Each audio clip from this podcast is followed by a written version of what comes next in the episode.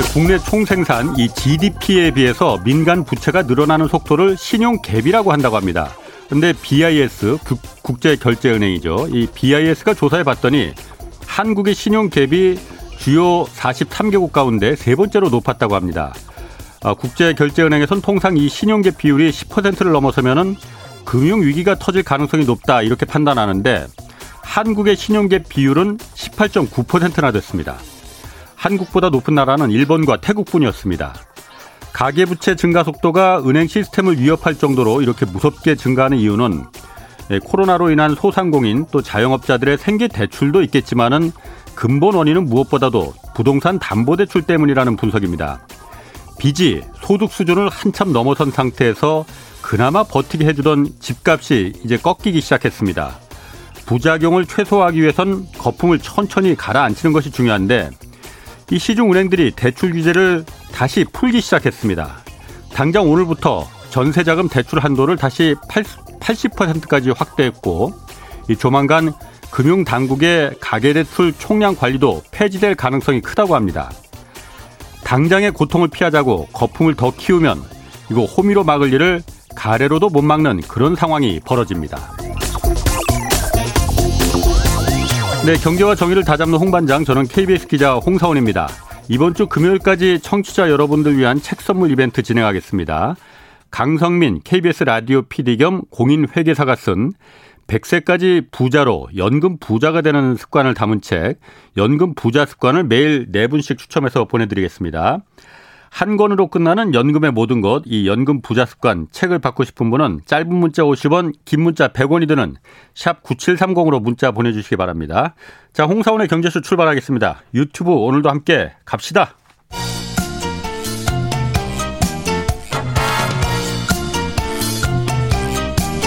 경제는 어렵고 주식은 더더욱 어려우시죠? 괜찮습니다. 우리에겐 염불리 염승환 이사님이 계시니까요. 친절하고 정확한 주가 분석. 이 시간 꼭 함께 해주세요. 네, 격주로 만나는 염불리의 영양 만점 종목 분석 시간입니다. 염승환 이베스트 투자증권 이사 오랜만에 나오셨습니다. 안녕하세요. 네, 네 안녕하세요. 건강 문제 없으시죠? 네, 이제 괜찮아졌습니다. 어, 이제 슈퍼 항체를 이제 장착하신 거예요? 그런 것 같습니다. 얼굴은 더 좋아지셨는데. 네, 네, 저도 마찬가지 경험했습니다. 네.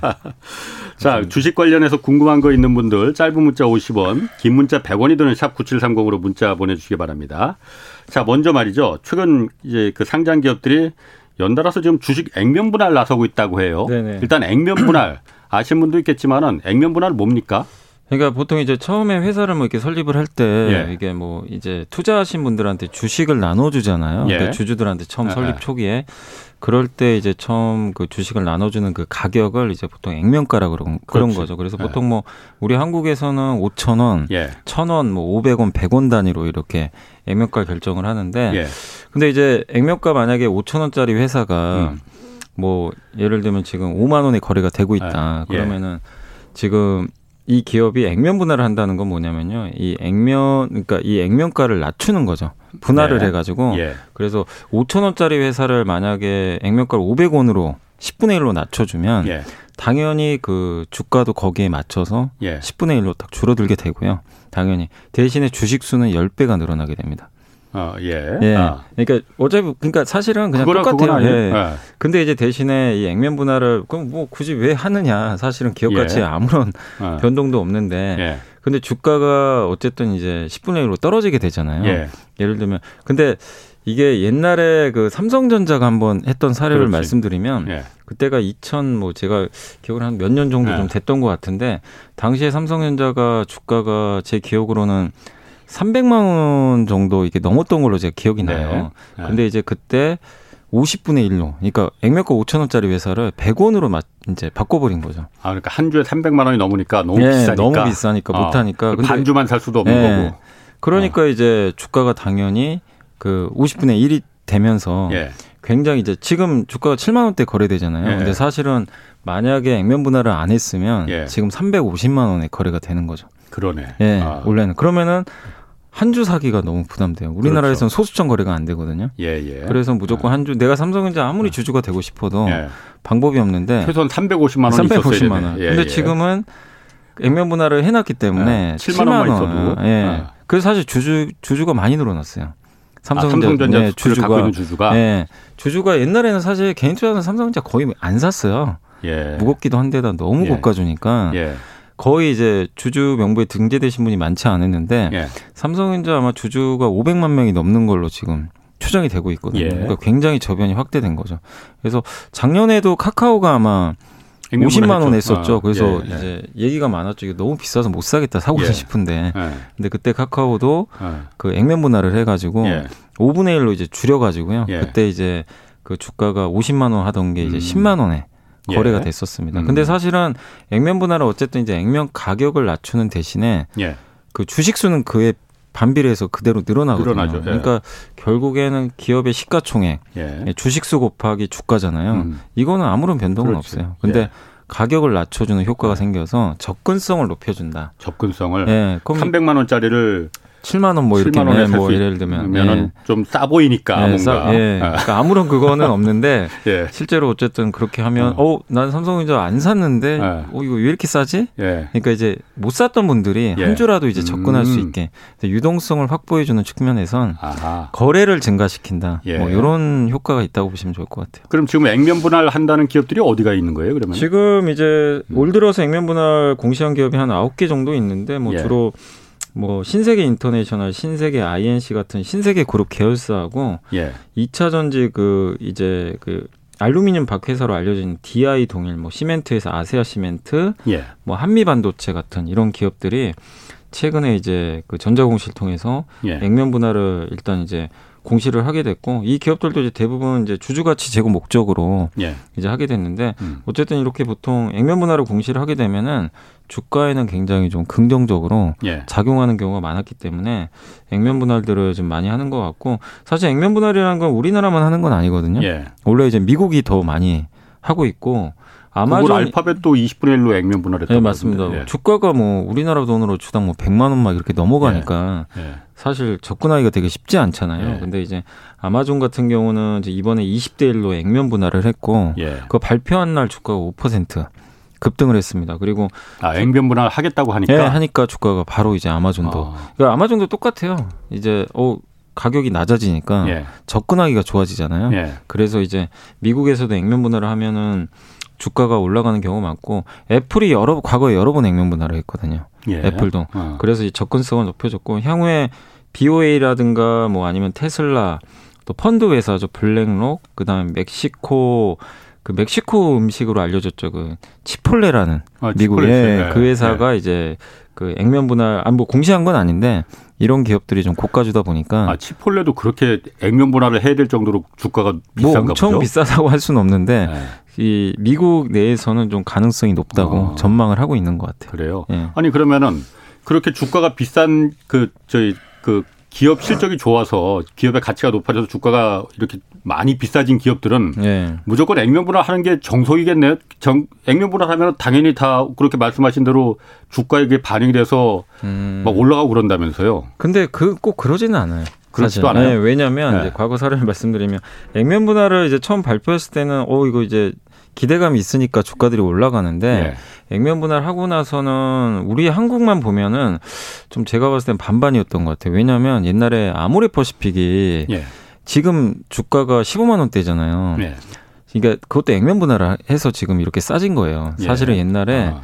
액면 분할 하기 전에 400만 원 정도 했었거든요. 주가 굉장히 비쌌습니다. 어, 그건 정말 한 주 사기도 네, 부담스러웠죠. 예. 그래서 그때 액면 분할을 했는데 그때 예. 한참 예. 이제 너무 좋을 때였어요. 예. 실적 주가. 어. 근데 공교롭게도 그때 액면 분할 하고 나서는 예. 주가가 이제 하향세를 걷게 됩니다.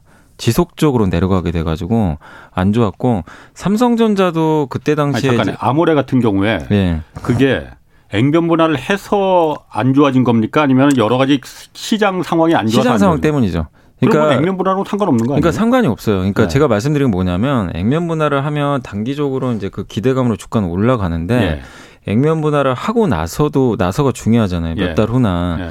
근데 아모레 퍼시픽의 사례를 보면은 그때 음. 이제 뭐 실적도 좀 안 좋아지고 하면서 주가 꺾였거든요. 네. 그러니까 제가 말씀드린 요즘에 액면 분할 한다고 뭐 기업 실적과 관계없이 좋아진다 어. 이 얘기를 하는 게 아니라 액면 분할은 분할이고 사실은 음. 기업 가치 아무런 상관이 없어요. 그냥 거래만 활성화시키는 거지. 아까 그럼 말하시려다 그 삼성전자나 다른 기업들은 어땠습니까? 삼성전자도 액면 분할 발표했을 땐 주가가 단기엔 좀 좋았어요. 예. 근데 그때가 제 가격이 2018년도였던 걸로 제 기억이 나요. 그때 예. 5월이었던 걸로 제 기억이 나는데 예. 당시에 액면 분할을 하고 나서 2018년도 하반기부터 예. 반도체 경기가 정말 이제 안 좋아진다는 얘기가 나오면 주가가 너무 부진했거든요. 예. 그래서 사실 삼성전자도 그때 액면 분할 하고 나서는 주가가 제, 제 기억으로 한 30% 가까이 아. 빠졌던 걸로 기억이 나요. 근데 그것도 예. 역시 반도체가 좀 안 좋아서 그런 거거든요. 음. 근데 액면 분할하고 또 올라간 기업도 있어요. 작년에 카카오. 카카오가 액면 분할하기 전에 이제 하고 나서 가격이 제가 알기로는 9만 원 후반대 예. 정도였던 걸로 기억이 나는데 작년에 한참 좋았을 때 17만 원까지 올라갔잖아요. 거의 예. 두배 가까이. 예. 그래서 그 오히려 카카오는 액면 분할 효과도 있는 음. 데다가 개인들이 많이 들어간 데다가 그때 또 자회사 뭐 상장하기 전에 워낙 기업 가치가 올라가면서 예. 주가가 엄청 또 좋았거든요. 음. 그래서 좀 투자하실 때 주의하실 건 액면 분할이 무조건 중요한 건 아니다. 음. 액면 분할 하는 이유는 일단 그 너무 가격이 비싸기 때문에 예. 그 접근성을 좀 높여주자는 측면에서 하는 거지. 예. 기업 가치가 물론 이제 그건 긍정적이죠. 예. 네. 왜냐하면 이제 못 샀던 사람들이 들어오니까. 근데 아무리 액면 분할을 한다고 해도 업황이 안 좋거나 음. 기업의 실적이 안 좋으면 그게 더 우선순위 돼서 꺾이는 경우가 많기 때문에 단지 액면 분할에서 올라갔던 사례만 보고 투자하신 분들 아 액면 분할했으니까 난 주식 사야지 이렇게만 하시는 건 좀 위험한 음. 것 같아요.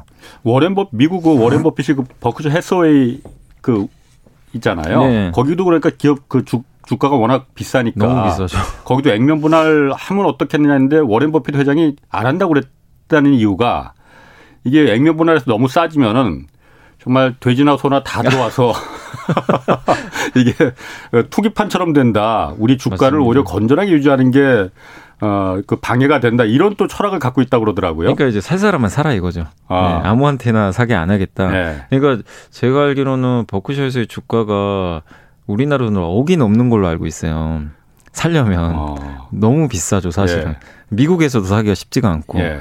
그러니까 이제 그런데도 불구하고 사실 그, 그 정도면 액면보다 하는 게 더 좋을 수도 그러게. 있잖아요. 근데 이제 네. 워런 버핏 생각은 다른 거죠. 예. 그냥 뭐 그게 기업 가치 중요한 건 아니기 때문에. 예. 예.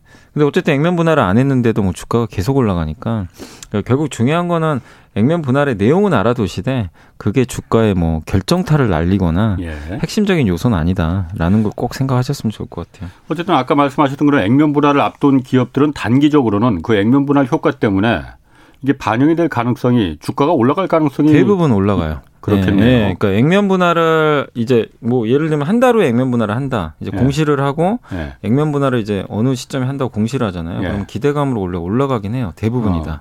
근데 액면 분할이 끝나고 나서는 기업 가치에 따라서 완전히 어. 다르게 갑니다. 그럼 아까 그 말씀하신 그 기업들 있잖아요. 신세계나 뭐 여러 가지 네. 액면분할 하겠다고 하는 데들. 그럼 그 기업들의 주가는 최근에 올라갔습니까? 그러면 공시가 나, 온 이후에? 공시가 나온 이후에는 좀 올라갔었는데 네. 대부분의 기업들이 뭐 신세계 인터넷이나 신세계 I&C도 최근에 뭐 reopening 신세계 인터 같은 이제 reopening 기대감이 있었는데 네. 근데 문제는 또 중국 관련돼 가지고 또 중국 음. 소비 둔화 우려가 있어 가지고 또 예, 주가 예. 변동성이 또 컸거든요. 그러니까 아, 예. 액면 분할을 발표하고 나서 주가는 대부분은 견조한데 예. 이런 또 개별 이슈가 또 나오면은 음. 액면 분할 효과가 또 상쇄돼 버리거든요. 그랬군요. 그래서 중요한 거는 결국 기업의 펀더멘탈 이슈에 좀 따라다닌다라고 보시는 게 좋겠습니다. 기본은 역시 그 기업의 실적과 펀더멘탈 예. 기초 체력이다라는 부분.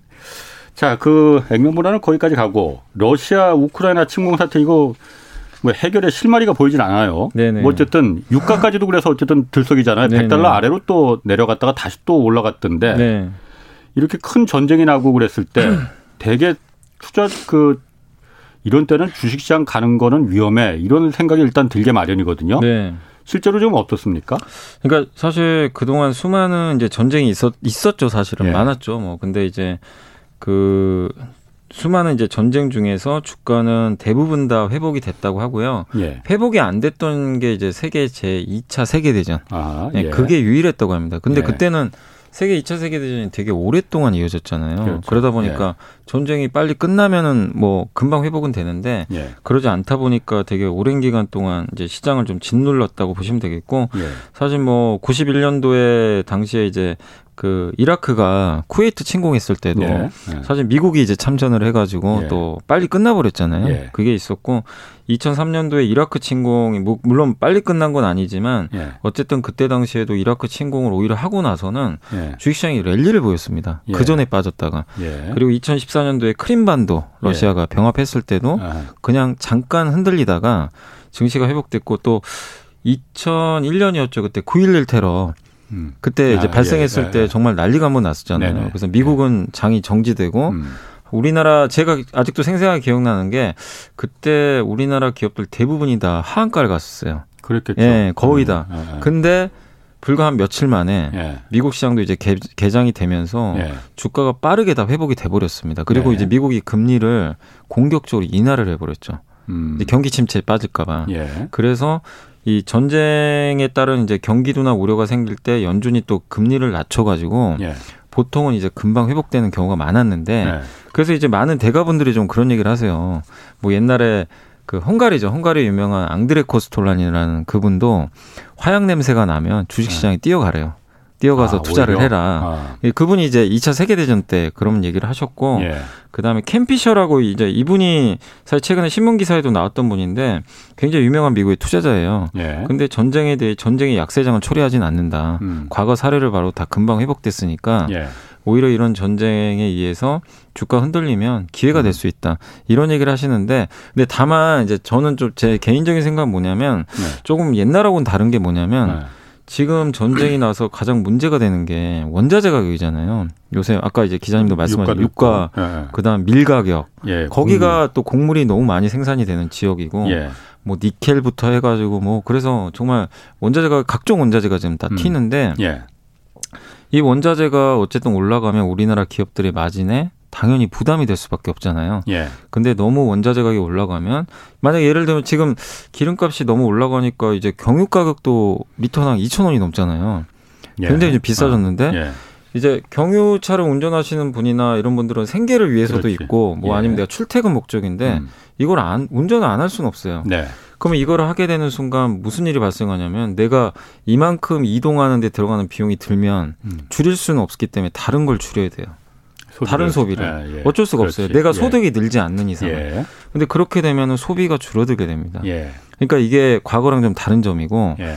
그 다음에 이제 그 이런 이제 원자재 가격이나 이런 것들이 너무 튀게 되면 경기가 당연히 소비 때문에 둔화되는데 문제는 지금 연준에 이번에 FMC 보셨지만 금리를 사실 이런 경우에 낮춰야 되거든요. 전쟁이 발생하면 음, 어, 경기, 몸이 움츠러드는데 금리를 낮춰서 경기를 부양시켜야 되는데 지금 아마 이 방송 들으시는 분도 아시겠지만 경기 금리 낮출 수 있는 상황이 아니잖아요. 예. 그러니까 옛날하고 다르다는 거예요. 네. 옛날 이라크 전쟁 때는 금리를 낮췄고 이렇게 예. 부양을 했는데 예. 지금은 할 수 없다는 게. 예. 그래서 네.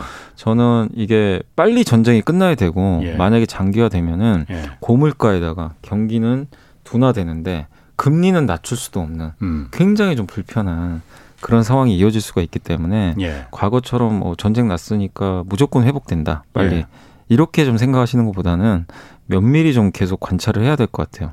그러니까 과거랑 다르게 경기 부양을 할 수가 없어요 지금. 미국이 면밀히 관찰한다는 거는 그냥 주식시장에 근처에 가지 말고 빠져 있으라는 얘기입니까? 빠져 있으라는 얘기가 아니라 어.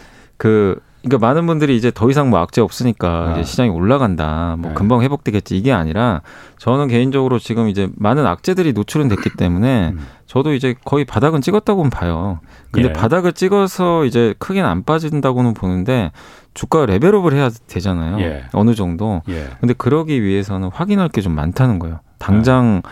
우리가 뭐 저도 빨리 좀 회복됐으면 좋, 좋겠죠. 뭐 3천 예. 넘고 이러면 좋은데 이런 것들을 할 수 있는 뭔가 조건들이 좀 갖춰져야 되잖아요. 예. 근데 지금은 금리를 낮출 수가 없기 때문에 예. 좀 경기 부양을 하기가 좀 어렵다는 거예요. 예. 그러니까 물가를 물가가 높고 금리를 아무리 높여도 경기가 좋아지면 상관없습니다. 네. 과거에도 네. 이 금리 올리는 사이클에서 경기 좋아지면 다 올라갔거든요. 예, 예. 근데 지금은 이게 괴리가 생겼는데 예. 이 금 경기를 받쳐줄 지금 그게 좀 카드가 부족해요. 예. reopening밖에 음. 없어요, 사실. 그러니까. 근데 이거는 예. 좀 기다려야 되는 거고 시간이.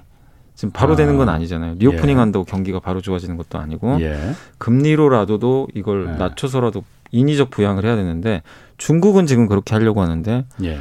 다른 나라는 다 올리고 있잖아요. 예, 예. 예, 그래서 좀 그런 좀 괴리가 있기 때문에 음. 좀 시간은 좀 필요하지 않나 그런 관점에서 좀 말씀드립니다. 그 제가 오늘 그 기사를 보니까 러시아도 그렇고 지금 우크라이나라는 지역이 유럽의 빵 바구니라고 할 정도로 밀하고 곡물 생산량이 굉장히 많은 나라잖아요. 네네. 러시아도 밀 생산량이 굉장히 많고 러시아가 이제 그 곡물을 이제 수출을 통제하겠다라고 했는데 네. 그게 그 식료품 업계 주가에는 어떤 영향을 좀 미쳤습니까?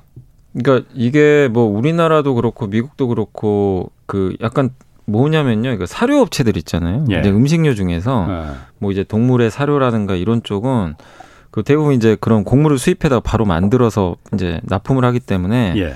원가 전이가 바로 가능하다고 하더라고요. 예. 그러니까 예를 들면 밀 가격이 딱 올라가거나 음. 뭐 옥수수, 콩 이게 올라가면 거기 들어가는 뭐 사료 있잖아요. 예. 사료는 바로바로 바로 반응을 해준대요. 음. 그래서 이런 곡물가 올라갈 때 사료 업체들 지금 주가가 굉장히 많이 올랐습니다. 어. 사료 업체들 주가는요. 예. 그러니까 오히려? 전쟁 수혜주로 부각이 돼가지고 그래요? 급등을 했고 아. 거기다 비료 있잖아요. 예, 예. 비료도 결국에 이제 그 농작물 키울 때 들어가는 건데 예. 이것도 바로 가격 전가가 바로 가능하고 예. 근데 또 한 또 그 러시아가 또 비료 수출을 많이 하나 봐요. 예. 그럼 당연히 비료 수출 아. 그 이게 줄어드니까 글로벌 공급이 줄 거 아니에요. 그래서 비료 쪽도 지금 올라가는데 문제는 이제 음식료 업체들 음, 이걸 받아다가 어. 예, 예. 이게 어. 가격 원가가 올라가면은 가격을 올려야 되는데 예. 작년에 한번 올렸잖아요 대부분 음식료 회사들이 뭐 라면값도 올리고 네, 다, 다 올렸는데 예. 지금 더 올리기가 좀 쉽지가 않아요. 음. 작년에 일단 한번 올려놨기 예, 때문에 예. 근데 지금 이런 밀 가격을 봤을 때 한번 더 올리는 게 사실은 이제 업체들 입장에서 맞을 수도 있죠. 원가 예. 부담이 심해지니까 당장은 아니더라도 근데 지금 당장 올리기가 너무나 어렵다는 거죠. 특히 한국 같은 경우는 작년에 뭐 선제적으로 올려놓은 것들이 있다 보니까 예. 당연히 여론의 반발이 심할 수밖에 없잖아요. 음. 뭐 라면 같은 기호식품은 사실은 한 번 올리는 것도 너무나 힘든데 그렇죠. 예. 여기서 팜유나 밀 가격 올라갔다고 또 올린다? 그럼 음. 굉장히 여론이 안 좋아지기 때문에 예. 쉽지 음. 않은 거죠. 그래서 음식료 업체들은 이렇게 보셔야 될 것 같아요. 가격을 전가할 수 있는 업체가 있고 예. 못할 수 있는 업체가 있는데 음. 하기가 그러니까 좀 어려운 업체들은 주가가 지금 되게 부진한 편입니다. 그렇겠네요. 예, 경쟁이 좀 치열하고 네. 수익성이 떨어지니까. 예, 근데 미국의 코카콜라는 좀 달라요. 코카콜라는 그냥 독보적이에요. 그냥 가격을 올려도 코카콜라의 뭐 곡류 곡물이라고 그래도 이제 어떻게 보면 약간의 이제 그게, 예, 그게 이제 약간 이제 묻어가는 건데 세트 메뉴로. 아, 예. 근데 이제 코카콜라가 만약에 예. 비용으로 그러니까 비용 부담 때문에 예. 뭐아 나 올리겠다 해도 예. 예를 들면 코카콜라는 경쟁이 음. 사실 없잖아요, 사실은. 예. 그러니까 미국에서도 그런 업체들마다 좀 차별점은 있는데, 근데 제가 그 어떤 이제 미국의 신문 기사에서 좀 보니까 그런 건 있더라고요. 미국은 어쨌든 음식료 업체들이 가격을 올리곤 있대요. 근데 예. 가격 저항이 별로 없대요. 저항이 소비자들이 그냥 아. 받아들이고 있다고 합니다. 아, 올릴만 하니까 올린다라고. 네, 그러니까 그 저항이 없어서 올리기 시작하고 있고 그리고 올리는 이유 중에 뭐 물론 이제 곡물가도 있는데 가장 큰 게 인건비 때문에 그런가 봐요. 인건비도 비싼 데다가 사람을 구하기가 너무나 어렵대요. 예. 이 사람 음. 노동력을 구하기가. 예. 그래서 그런 것들 때문에 생산도 많이 할 수도 없고. 예. 근데 그런 상황을 미국도 소비자들은 인정을 하고 음. 그냥 가격 올라가도 저항이 별로 없다. 그러니까 음. 그런 경우에는 음식료 업체들이 예. 사실은 오히려 더 좋을 수도 있죠. 예. 왜냐하면 가격을 한번 올렸는데 저항이 없는데 나중에 농산물 가격 언젠가 꺾이잖아요. 예. 그러면 이 제품가는 음. 안 떨어지거든요. 예. 그래서 마진이 아. 나중에 확 벌어지기 때문에 아. 좋을 수 있는데 우리 한국의 음식료 업체들이 과연 여기서 계속 올릴 수 있을까? 이제 그 고민은 좀 해봐야 될 것 같아요. 미국하고는 다르죠. 네, 지금 아, 상황이 네. 다르니까 그래서 그렇군요. 올릴 수 있는 업체와 없는 업체 간의 좀 차별은 좀 음. 심해질 것 같습니다. 김종민님이 이거 물어보셨거든요. 증권사 리포트에는 어, 삼성전자 지금이 제일 싸다고 하면서 목표 주가 10만 원 잡아놓고 있다고 해요. 뭐 실제로 그런지 아닌지 모르겠지만은 네. 뭐 증권사에 계시니까 목표 주가 10만 원 잡아놓고 있는데 오히려 기관들은 계속 매도하는 이유가 무엇인가요? 외인과 기관 다 팔고 있는데 오로지 개인만 지금 매수하는데 이거 물량 떠넘기기 아닌가요? 하고 물어보셨거든요. 이게 삼성전자가 그러니까 물 뭐 삼성전자를 사는 기관 투자도 있어요. 펀드 쪽에서는 네. 당연히 사는 쪽도 있고 한데 지금 삼성전자를 또 매매하는 많은 쪽이 그 passive라 그래가지고 음. 삼성전자가 10만 원이냐 적정 주가 5만 원 이게 상관이 없어요. 그러니까 뭐냐면 외국계에서 이제 우리나라 주식 그러니까 우리나라 뭐 앞으로 환경이 안 좋아지고 한국 비중 우리 줄이자 예. 이런 결론이 나면 그걸 추정하는 외국의 펀드들이 되게 많잖아요. 예, 예. 그럼 삼성전자 네. 한국 한국이 수출이 아무리 잘 돼도 상관이 없어요. 기업 이익과 상관없이 예. 저기 한5% 줄여. 그럼 그냥 무조건 기계적으로 다 줄여버리는 거예요. 예. 근데 삼성전자는 우리나라 1등이고 비중이 너무 많잖아요. 예. 그러니까 삼성전자 앞으로 이익이 늘어나도 예. 그거랑 별개로 그냥 파는 겁니다. 그러니까 passive하고 active가 있는데 이게 간단히 그렇죠. 설명드리면 passive는 그냥 아. 수동적으로 아하. 복사하는 거예요. 말 그대로. 네, 비중대로 아하. 그냥 그대로 예. 기업 가치랑 아무 상관이 없고 예. 시총 비중대로고 예. active는 펀드 매니저가 선택을 해요. 공격적으로. 어, 삼, 예, 삼성전자 괜찮네. 예. 더 사. 예. 삼성전자 이거 앞으로 실적 안 좋아져. 얘 예. 팔고 하이닉스 사자. 아. 이건 펀드 매니저가 알아서 할 문제잖아요. 예. 그러니까 active 펀드가 시장이 훨씬 크면 예. 삼성전자 앞으로 분명히 반도체 좋아진다고 하면 삼성전자 매수가 많았겠죠. 예. 근데 지금 passive 펀드가 훨씬 커요. 예. 전 세계 시장에서도. 예. 그러니까 삼성전자가 좋고 나쁘고를 떠나서 예. 한국의 1등 기업이 시총이 너무 크니까 예. 한국을 좀 줄여요 외국인들이. 지금 최근에 음. 지금 3주 동안 외국인이 6조를 팔았어요. 우리나라 주식을. 한국 그 주식이 너무 고평가돼 있다 이거죠. 고평가라기보다는 이제 약간 위험 회피도 일부 있겠죠. 왜냐하면 아. 그 전쟁 나고 나서 공교롭게 그 우크라이나 전쟁 터지자마자 예. 그날부터 팔더라고요. 주식은. 우크라이나 전쟁하고 한국이 대만도 아닌데 뭘 그렇게 영향이 있을까? 아무래도 신흥국의 또 대표 주자고 아. 우리나라는 아시겠지만 풍향기잖아요. 예, 예, 그렇죠. 예, 그러니까 아. 글로벌 경기 너무 민감해요. 아. 근데 전쟁 나서 경기 안 좋아져? 예. 한국이 버틸까? 음. 안 좋아지겠지? 예. 그래서 야 passive 펀드 이제 시총 저기 한국 좀 줄여놓자. 예. 홍콩도 비슷합니다 최근에. 아. 그냥 무더기로 줄이니까 예. 삼성전자가 당연히 많이 팔 수밖에 없는 거죠. 아. 그래서 물론 이건 이제 펀드 매니저의 재량에 따라서 사고 팔 수도 있지만 예. 그 물량보단 이런 게 좀 많다 보니까 시장에 의해서 좀 삼성전자를 파는 저는 좀 물량이 많다. 그리고 리포트를 여러분들이 뭐 적정 주가 거기 나온 게 10만 원이라고 음. 예. 그게 거기까지 간다는 얘기는 아니에요. 애널리스트들이 계산을 하잖아요. 예. 이러이러한 추정에 의해서 1년 후에 10만 원이 목표 주가입니다. 음. 1년 후에 목표가예요. 예, 예. 지금이 아니고. 예. 근데 그런 조건이 바뀌었어요. 만약에 예. 중간 중간에 3개월, 4개월 후에. 그럼 목표가가 낮아지기도 하고 높아지기도 하기 때문에 여러분들이 너무 그 10만 원이라는 그 숫자에 집착하시면 안 되는 게 예. 갑자기 바뀌기도 해요. 음. 상황이 바뀌면. 그래서 그걸 너무 믿지 마시고 그때 그때 왜 삼성전자의 그러니까 여러분도 스스로 리포트를 그러니까 보시되 삼성전자에 대해서 여러 가지 각도로 여러분만의 또 분석도 해보실 필요는 있어요. 음. 왜냐하면 애널리스트도 절대 정답을 얘기할 수는 없거든요. 예. 미래를 예측해야 되니까. 그래서 근데 삼성전자 예측이 너무 어려운 건 펀더멘탈 분석뿐만 아니라 우리 한국 시장에 대한 분석까지도 음, 음. 또 영향이 들어가야 예, 되니까 예, 수급적인 게 아. 이게 복합적이에요. 아. 그래서 좀 어느 하나만 가지고 해석하기가 좀 어렵다고 보시는 게 좋겠습니다. 아까 말씀하시기를 우크라이나 전쟁 터지면서 이제 한국 지수가 그 처음부터 그러니까 유독 많이 빠진 게 네. 한국이 풍향계다. 풍향계죠. 한국이 네. 워낙 수출도 많고 교육도 많으니까는 전 세계 글로벌 국제 시장에 어떤 그 경기를 가늠할 네, 수 있는 지표가 네. 된다는 거잖아요. 네, 맞습니다. 그러면 역으로 예를 들어 나빠질 때 그렇게 먼저 나빠졌으니까 네. 우크라이나 전쟁 만약 어떤 그 조짐이 그 봉합될 조짐이 보인다면은 그것도 한국 시장이랑 먼저 좋아질까요? 그럼 주시장이? 어, 좋아질 가능성이 높습니다. 예전에도 먼저? 예, 왜냐하면 아. 이제 보통 이제 우리 한국 증시가 또 먼저 오르는 경향들이 있어요. 사실 미국보다도. 예. 보면은 미리 아. 좀 선반영도 많이 하고 예, 예. 그리고 지금 빠진 원인 중 하나가 이제 글로벌 경기가 안 좋아지고 예. 또 우리나라는 원자재를 만드는 나라가 아니잖아요. 그렇죠. 예. 수입국이니까 예, 피해를 엄청 많이 보는 거죠. 이 두 가지를 봤는데 전쟁이 끝났어요. 그럼 역으로 이게 바뀌잖아요. 어, 경기 좋아지겠네. 그리고 또 원자재 가격은 당연히 하향 조정되겠죠. 예. 그러면은 우리 한국은 상대적으로 더 피해를 받기 때문에 예. 거기에 대한 이제 반대급부로 예. 더 많은 이제 외국인들 매수가 들어오면서 예. 상황이 바뀔 수도 있습니다. 그러니까 이제 지금은 어쨌든 상황이 좀 아직은 해결이 안 됐기 때문에 예. 외국인 매도가 많지만 이게 완화되면 예. 당연히 저는 좀 들어올 수 있다 이렇게 보고 있습니다. 또 하나 그 뉴스가 그 사우디아라비아 국부 펀드가 국내 저 NC 소프트 그 넥슨의 2대 주주로 올라섰다고 해요. 여기 그 여기를 그렇게 많이 샀대는데 네. 좀 생소하긴 합니다. 갑자기 사우디아라비아가 그 석유 그 한국의 무슨 석유 회사도 아니고 네. 게임 회사를 왜 이렇게 많이 투자한 거예요? 그러니까 저도 이제 이 기사를 저도 이제 아. 이쪽에 대해서 그때 기사를 보고 좀 깜짝 놀란 게 네. 아니 뭐 사우디 하면 그냥 이제 석유 팔아서 돈 벌고 그러니까, 예. 그걸로 뭐 비슷한 업종들 뭐 투자하고 막 이럴 줄 알았거든요. 예. 저도 근데 깜짝 놀란 게 NC랑 넥슨을 샀고 예. 둘 다 이제 2대 주주로 올라섰고요. 지분도 적게 산 게 아니라 예. 꽤 많이 샀더라고요. 돈 많을 테니까 뭐. 네, 굉장히 많이 샀고 NC소프트 예. 같은 경우는 김택진 의장이 11.9%로 최대 주주인데 예.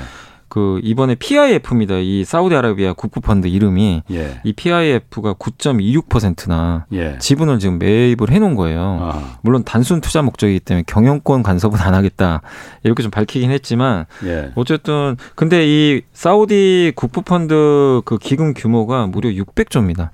돈이 음. 어마어마하게 많은 건 맞는데 예. 근데 이제 저도 좀 알아보니까 우리나라 기업만 이렇게 투자를 했던 게 아니라 음. 몇년 전부터 예. 미국과 일본의 게임사들 지분을 인수를 해놨어요. 여러분도 이제 말만 들으면 아시는 그 블리자드. 네, 블리자드 마이크로소프트가 인수한다 그랬잖아요. 예, 그것도 예. 예전에 좀 사놨었고 아. EA 스포츠로 유명하죠. 그 스포츠 게임. 그 EA라는 게임 회사도 지분을 인수를 좀 했고 예. 일본의 캡콤, SNK 같은 네. 게임사들도 지분을 예전에 확보를 좀 해놨어요. 그러니까 아니 그러면 왜 이랬을까 그러게. 이걸 게임사에 좀 그러니까요. 게임을 좋아하나? 근데 네, 일단은 네. 그 여기 빈살만 왕세자가 네. 2017년에 집권을 했는데 예. 이 사람이 게임에 관심이 정말 많대요. 어. 자기 그러니까 예전에 그 여기 기사에 나와 있던 거 보니까 자기를 뭐라고 소개했냐면 나는 비디오 게임과 함께 자란 첫 세대다. 음. 이렇게 또 자기를 소개했다고 합니다. 예. 그러니까 자기는 굉장히 게임에 좀 친숙하다 이런 예. 컨텐츠 쪽에. 예. 그리고 탈석유 전략의 차원이래요. 왜냐하면 석유는 어쨌든 화석 연료니까 이제 결국에 언젠가는 사용을 안 하게 될 가능성이 높잖아요. 지금은 예. 아니더라도. 예. 근데 사우디 입장에서는 언제까지 같은 화석 연료 쪽만 투자를 할 거냐. 예. 그래서 포트폴리오 분산 차원에서 음. 좀 대비되지만 예. 그 성장주 투자를 하자 예. 이런 거 같고 근데 이제 이 빈살마 왕세자는 게임을 찍은 것 같아요. 게임이 음. 정말 유명하다. 예. 근데 게임 아. 회사 어. 중에서는 또 우리나라도 대표적으로 넥슨 NC가 정말 글로벌 기업이잖아요. 예. 그래서 한 것 같고 근데 그 신문 기사에는 또 뭐라고 나왔냐면 이런 지적도 좀 있었대요. 그 스포츠 음. washing이라고 그 스포츠를 이용해서 부정적 이미지를 씻어내는 것을 우리가 스포츠 washing이라고 하는데 과거에도 사우디가 인권 탄압했을 때 음, 스포츠 어. 행사 통해 가지고 예, 예. 약간 이제 이미지 세탁하는 거죠. 예. 그래서 약간 이것도 게임 washing 하는 거 아니냐. 아, 게임 산업으로 약간 이제 좀 이미지를 부정적인 국가 이미지를 네, 뭐 그런 얘기도 좀 일부 있나 봐요. 그래요? 뭐 저도 이제 거기까지 자세히 조사는 안 해봤는데 아. 과거에도 스포츠 washing을 했다라는 뭐 그런 사례가 있어서 아. 그런 얘기도 나오는데 정확한 건 뭐 우리가 알 수는 없죠. 이 뭐 빈살만 왕세자가 정확히 얘기한 건 아니니까.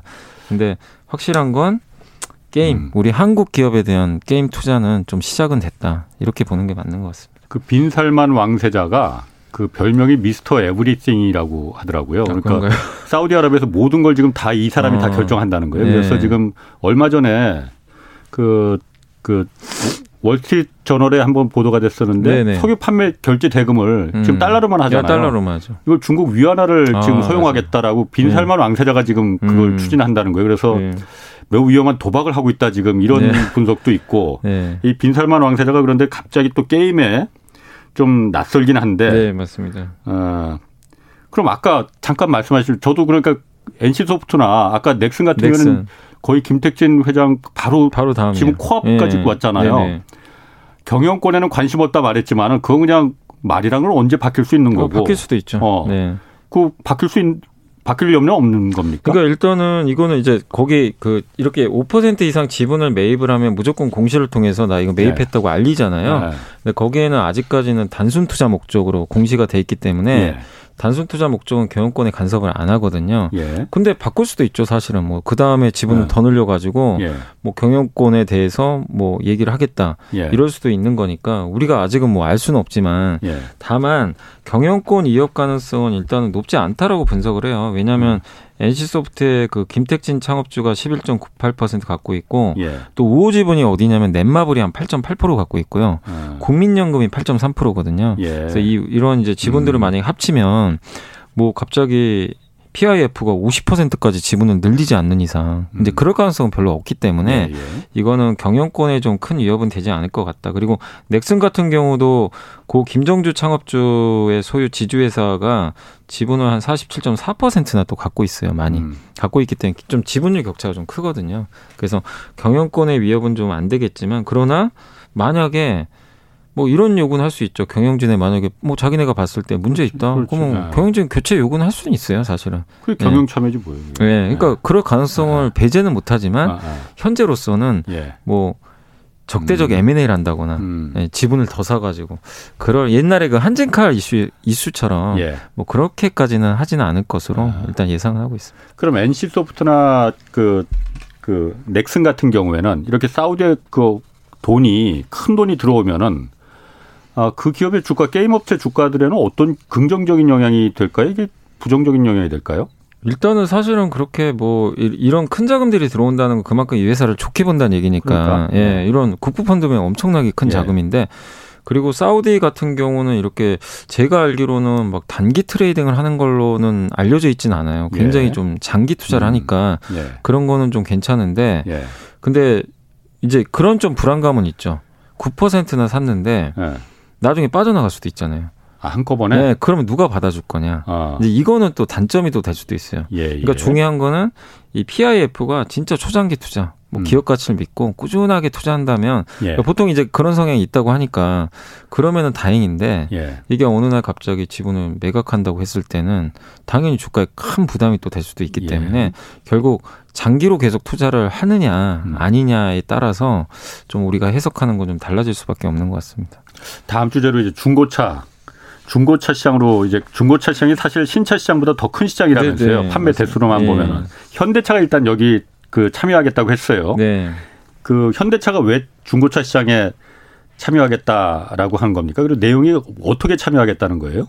그러니까 일단 현대차 기아가 예전부터 이제 참여하겠다고 좀 밝혔었죠. 예전부터 이제 이 사실 이제 중소기업 이게 사실 적합 업종이었잖아요. 예. 그래서 이제 그 대기업들은 참, 참여를 못 하고 있었는데 예.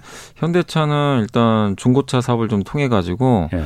그러니까 좀 약간의 그 10년 10만 킬로 이하인가요? 10만 킬로 이하 그다음에 5년 이하. 예. 요런 이제 좀 인증된 인증 중고차라고 하더라고요, 이거를. 현대 기아차만 예. 아니요, 이제 다른, 다른 것도 할 수, 하려고는 하는 것 같아요. 그러니까 처음에는 팔고 쌍용차도 그렇게 하려는 것 같아요, 아. 지금 움직임은. 그러니까 일단 처음에는 자기네 자사 브랜드 아하. 위주로는 하겠지만 뭐 외제차도 하겠다라고 예. 언급을 했기 때문에 예. 차후에 늘려가겠죠. 예. 근데 이렇게 하려는 목적은 일단 이제 뭐 저도 이렇게 여기저기 물어보니까 이 중고차 가격이 어느 정도 이렇게 좀 올라가면 예. 가격이 이렇게 되면 중고차 가격이 좀 올라갈 가능성이 있거든요. 예. 왜냐하면 현대차가 참여하면 네, 중고차 가격이 올라가요? 왜냐하면 이제 좀 약간 이제 검증된 차라지만 아, 인수를 아, 해가지고 예. 약간 이제 기존 제품가보다 좀 높여서 팔, 팔 가능성이 높은데 현대차 그러면 이제 사람들이 현대차에서 믿으니까. 직접 하면 좀 믿을 수가 있잖아요. 네. 그럼 고가에라도 아 뭐 현대차에서 어. 하는데 뭐. 잘못되겠어? 그럼 약간 아, 비용을 그렇겠네. 더 지불하고 예. 근데 이제 현대차는 그렇게 되면 중고차 가격이 올라가면 예. 보통 중고차 가격이 오르면 신차 가격이 같이 올라가 버립니다. 이게 과거부터 보면요. 어. 미국도 그래요. 중고차 가격이 오르면 그 작년에 미국의 마나임 중고차 가격 지수가 엄청나게 올랐거든요. 근데 실제로 미국 자동차 회사들의 신차 가격이 다 올라갔어요. 현대차도. 작년에 예. 비슷하게 갔습니다. 그래서 그 효과를 좀 노리는 거 아니냐. 음. 이런 좀 기대감이 있는 것 같고. 예. 그리고 이번에 어쨌든 이제 정부에서 그 중소기업청인가요? 거기서 이제 그 이런 중소기업 이제 적합 업종으로 음. 이제 해당되지 않는다라고 결론을 내버렸잖아요. 예. 그래서 이제 참여하게 됐는데 다만 이게 그냥 무한대로 사업을 확장을 해버리면 네. 기존의 중소기업이나 영세업자들이 굉장히 힘들어질 수 있으니까. 딜러들 워낙 네. 많으니까. 그래서 2024년까지는 점유율을 일단 5%까지만 제한하겠다. 예. 그러니까 단계적으로 늘리겠다라고 음. 예. 일단 언급을 했습니다. 그래서 그 약속을 좀 지킨다면은 아직까지는 큰 영향을 안 줄 수는 있지만 예. 어쨌든 현대차는 이걸 통해서 중고차 가격 올려서 브랜드 가치를 좀 올리겠다라는 게 의도인 것 같고 일단 기아는 아직은 참여는 안 했어요. 현대차만 예. 하는 거고 예. 다만 기아가 정읍에 정읍 쪽에 요런 이제 그 사업을 하겠다는 신청을 좀 예전에 한 게 있나 봐요. 그래서 정읍에? 네, 정읍 정읍에서만 한다는 건 아닐 거 아니에요. 그건 그것까지 모르겠어요. 정읍에 그 전북 정읍에 정읍이 뭐 얼마나 네. 자동차가 뭐 근데 이제 그걸 해 놨기 때문에 예. 결국엔 기아도 시간 문제 아니냐. 아. 이 시장이 들어오는 거. 약간 예. 이제 이런 좀 분석도 있어서 그건 한번 어. 좀 지켜봐야 될 것 같습니다. 근데 이제 한 애널리스트 분이 오늘 분석한 자료를 보니까 예. 실제로 근데 이걸 통해 가지고 이익이 늘지는 않는데요. 크게. 그러니까 계산을 해보니까 우리나라 지금 중고차 시장이 253만 대 규모라고 합니다. 예. 연간 예. 연간 253만 대고 연평균 1% 정도 성장을 한대요. 예. 성장을 한다고 가정을 해봤을 때 만약에 현대차가 이 시장에 5% 정도 점유율을 차지한다고 계산을 음. 해보면 예. 계산해본 결과는 2024년도에 이걸로 3조 원 정도의 매출이 나올 수 있대요. 매출이. 음. 예. 근데 영업이익률이 굉장히 낮대요. 낮아서 한 2% 아. 정도밖에 안 된다고 음. 합니다. 그래서 2% 아니면은 뭐 아니면 1% 정도 요 정도밖에 예. 안 되기 때문에 굉장히 좀 미미하죠. 그래서 이걸 통해서 만약에 매출을 그냥 계산을 해보니 그러니까 이익을 계산해 보니까 많아야 한 천억 좀 넘는 수준. 그래서 음. 한 전체 순이익에 차지하는 게 1.1%밖에 안 된대요. 예. 그래서 실제 음. 손익에는 그렇게 큰 영향을 안 주기 때문에 음. 현대차의 뭐 이익이나 이걸 드라마틱하게 개선하거나 음. 그런 건 아닌데 다만 이제 중고차 사업을 통해서 아까 말씀드린 대로 가격 상승의 효과, 네. 요 효과는 좀 있을 수 있기 때문에 좀 진출한 게 아닌가 이렇게 보고 있고 그리고 이제 롯데렌탈이 네, 요거 나오 예, 바로 이제 하겠다고. 롯데렌탈은 차, 자동차 기업도 아니잖아요. 그런데 갑자기 네, 한다고 했고요. 이게 렌탈 회사잖아요. 그래서 예. 우리나라 1등 회사예요. 렌터카. 렌터카 이제 1등 회사인데 예. 중고차 사업도 하고는 있어요. 근데 중고차 사업을 이 회사도 롯데도 대기업이다 보니까 예. 소비자한테는 중고차를 못 팔고 예. 도매 있죠. 네네. 그 기업들한테 판매하는 아, 아. 그거는 예. 가능해요. 예. 그 사업은 하고 있는데 예. 이게 이제 풀리자마자 예. 이제 바로 우리도 이 현대차처럼 시장에 좀 진출하겠다. 예. 이렇게 좀 밝혔습니다. 그래서 롯데렌탈은 기존의 렌터카 사업을 통해서 예. 자동차를 많이 어쨌든 좀 가지고 있잖아요. 예. 그래서 예. 어느 정도 반납된 자동차는 연식이 오래된 거는 사실 바로 팔아버릴 수가 있거든요. 중고차 예. 사업을 통해서 예. 할 수가 있기 때문에 좀 유리한데 기존에 어쨌든 소비자 대상으로 못했던 걸 할수 예. 있다라는 이제 그런 뉴스가 나오니까 지난주 금요일 날 그래서 주가가 굉장히 좀 많이 올랐거든요. 롯데렌탈은 사업이 좀 확장될 수 있잖아요. 여기서 그치는 게 아니라 SK 렌터카도 좀 고민을 하고 있는 것 같아요. SK 렌터카가 국내 2등으로 알고 있거든요. 예. 렌터카. 근데 음, 음. 비슷하잖아요. 사업 모델이. 예. 그러면 렌터 SK 렌터카도 이쪽 시장에 사실은 뭐 안 뛰어들 이유가 별로 없는 거죠. SK 렌터카 음. 입장에서. 오, 예, 롯데 렌탈도 하네. 아. 우리도 아. 해야 되겠다. 그래서 이런 좀 고민을 좀 일부 하고 있는 것 같아요. 그래서 아 그러니까 롯데 네. 렌탈 같은 경우에는 기존의 그 롯데 그 렌터카 이제 좀 쓰다가 예. 거기 갖다 파는 걸 개인들한테 못 팔게끔 못 돼 있었고 예. 그 법인들한테만 팔 수 있었는데 네. 이걸 이제 개인들한테도 이제 중고차로다가 팔겠다 렌트카로 네. 쓰던 걸 맞습니다. 어 그러면은 그 그래서 이제 롯데 렌털 같은 경우는 주가에게 그 좋은 영향을 미쳤다고 하지만 네. 다른 중고차 업체들 기존의 상장사들 있잖아요. 여기는 타격입니까 아니면은 아니 오히려 대부분 다 올라갔어요. 기존에 이제 우리나라에 상장된 어. 업체들이 좀 이렇게 규모가 되게 커요. 예. 되게 크고 예. 사실상 이제 대기업 규제를 완화시킨 거잖아요. 어떻게 보면. 어, 이게 그렇죠. 지금 이번 예, 법이 예, 예, 그러면은 그리고 우리나라에 또 상장된 온라인 뭐 이렇게 중고차 업체들도 일부 있는데 예. 이게 현대차가 지금 하고 있는 거 오프라인이 아니고 온라인으로 예. 하겠다고 밝혔거든요. 그럼 음. 온라, 어, 현대차가 온라인으로 하네? 예. 예를 들면 이제 온라인 시장이 커질 거 아니에요. 그럼 더 예, 예. 현대차가 하니까. 아, 아. 그러면 기존의 온라인 사업자들은 어 접근성이 또 조, 좋아질 수가 있, 다 보니까 현대차까지 예. 들어오면 예. 그래서 잃는 것보다는 좀 얻는 게 많지 않을까 아. 이런 기대감으로 물론 이제 몇 년 후에 지켜는 봐야죠. 그, 어떻게 아. 될지 우린 모르지만 예. 현재로서는 기존에 상장된 회사들은 예. 대부분 다 주가가 좀 오르는 모습들이 나왔습니다. 그리고 음. 사실 이제 현대차가 이게 중고차 한다는 얘기가 작년부터 나왔었잖아요. 예. 꾸준히 나오다 아, 아. 보니까 그 얘기가 나왔을 때는 이런 기존의 이런 중고차 회사들 주가가 좀 못 올랐어요. 왜냐하면 예. 어, 현대차가 들어오면 경쟁이 치열해지, 치열해지지 않을까?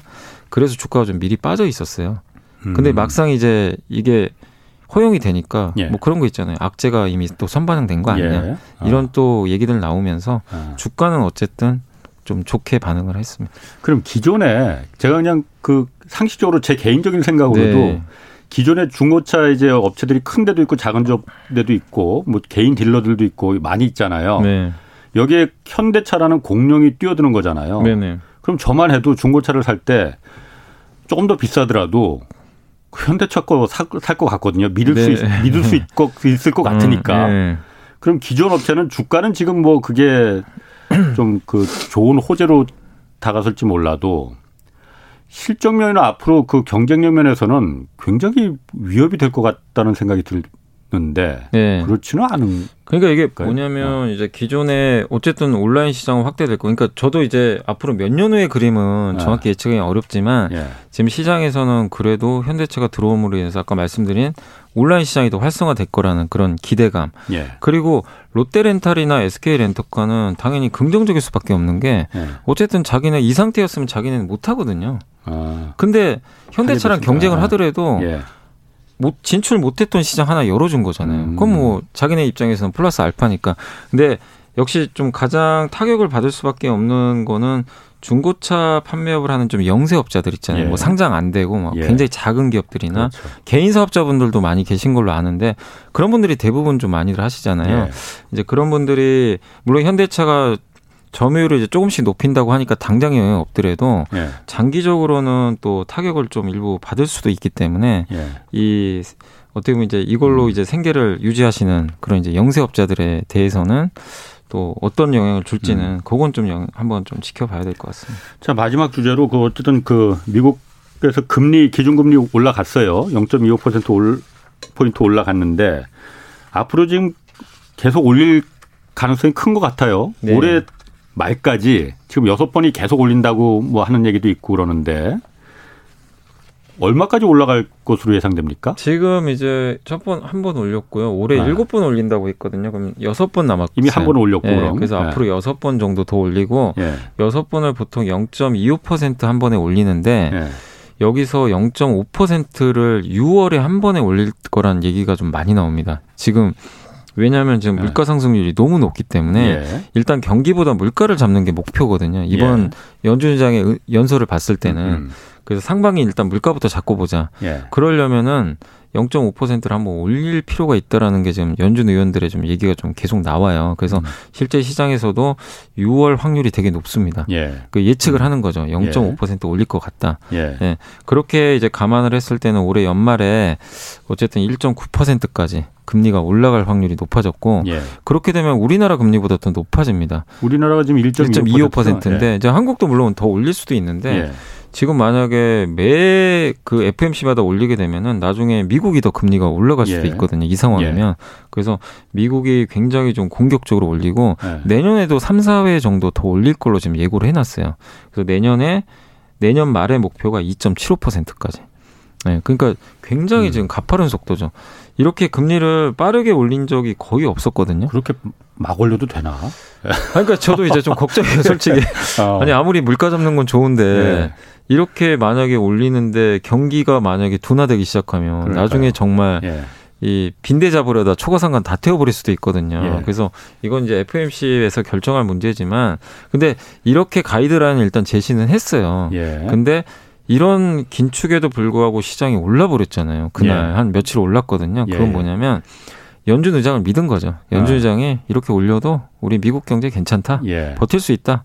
체력 충분하다. 음. 걱정하지 마. 이러 이러니까 이제 환호를 한 건데 예. 경기에 대한 믿음은 있어요. 예. 근데 만약에 경기에 대한 믿음이 꺾인다. 예. 이래 버리면 시장은 변동성이 더 커질 수 있으니까. 예. 그래서 이제부터 중요한 거는 금리 올리는 건 이제 이제 다 알잖아요. 예. 많이 올릴 아. 거예요. 네. 이거는 이제 바뀔 수도 있어요. 뭐 상황에 따라서는 뭐 10번 음. 올린다고 했다가 안 올릴 수도 있는 그렇죠. 건데 네. 여기서 더 중요한 건 금리 올리는 것보다 더 중요한 건 이제 경기가 지금 네. 좀 꺾였잖아요. 예. 이 경기에 대한 기대감이 완전히 꺾여서 침체로 예. 가면 안 됩니다. 그래 버리면은 음. 스태그플레이션 우려가 커지면서 음. 시장은 이제 헤어날 수가 없기 때문에 그래서 이제부터 봐야 될 거는 경기 모멘텀이 언제쯤 살아나느냐. 음. 요거를 여러분들이 좀 금리보다는 더 민감하게 좀 보셔야 될 것 같습니다. 그 저기 아트센터님이 이 의견 남겨주셨는데 아까 그 중고차 현대차가 진입하는 목적이 네. 아, 중고차 자사 현대차의 그 중고차 가격 방어가 목적 아니겠느냐. 아, 가격 방어. 그게 국내 시장 음. 장악을 하려는 그, 그 장악을 위한 장악이란 표현이 좀 그렇지만 그 목적 아니겠느냐. 네. 일본도 그렇게 했다네요. 그래서 중고차 팔려는 게 목적이 아니고 국내 시장에서 현대차의 그 어떤 지배력, 음. 독점적인 지배력 이런 부분을 좀 높이는 게 뭐 그것도 뭐, 뭐 있을 수, 수 있죠. 예. 음. 왜냐하면 이제 아까도 설명해드렸지만 아. 중고차 그거 판다고 이익이 엄청 늘지도 않거든요. 그러니까, 예. 그러니까 거기 기여하는 게 작기 때문에 예. 저는 이제 브랜드 가치 재고 예. 측면이 아닌가 저도 그, 좀 그렇게 아, 생각을 그, 하고 있습니다. 그것도 정말 제가 지금 의견 들어보니까 음. 아 그럴 수 있겠다라는 네. 생각이 좀 드네요. 네. 알겠습니다. 아 오늘 여기까지 하겠습니다. 하여튼 그 염기사님 오랜만에 나오셨는데 건강 관리 잘 어, 예, 해주시고 예, 앞으로도 저하고 같이 좋고 네. 재밌는 즐거운 방송 같이 오래오래 했으면 좋겠습니다. 네, 감사합니다. 자, 오늘 여기까지 하겠습니다. 지금까지 염승환 이베스트 투자증권 이사였습니다. 고맙습니다. 네, 감사합니다. 자, 내일은 그 한국 사회 복지와 노동 정책 주제로 그 경제쇼 찾아뵙겠습니다. 지금까지 경제와 정의를 다잡는 홍반장 홍사원의 경제쇼였습니다.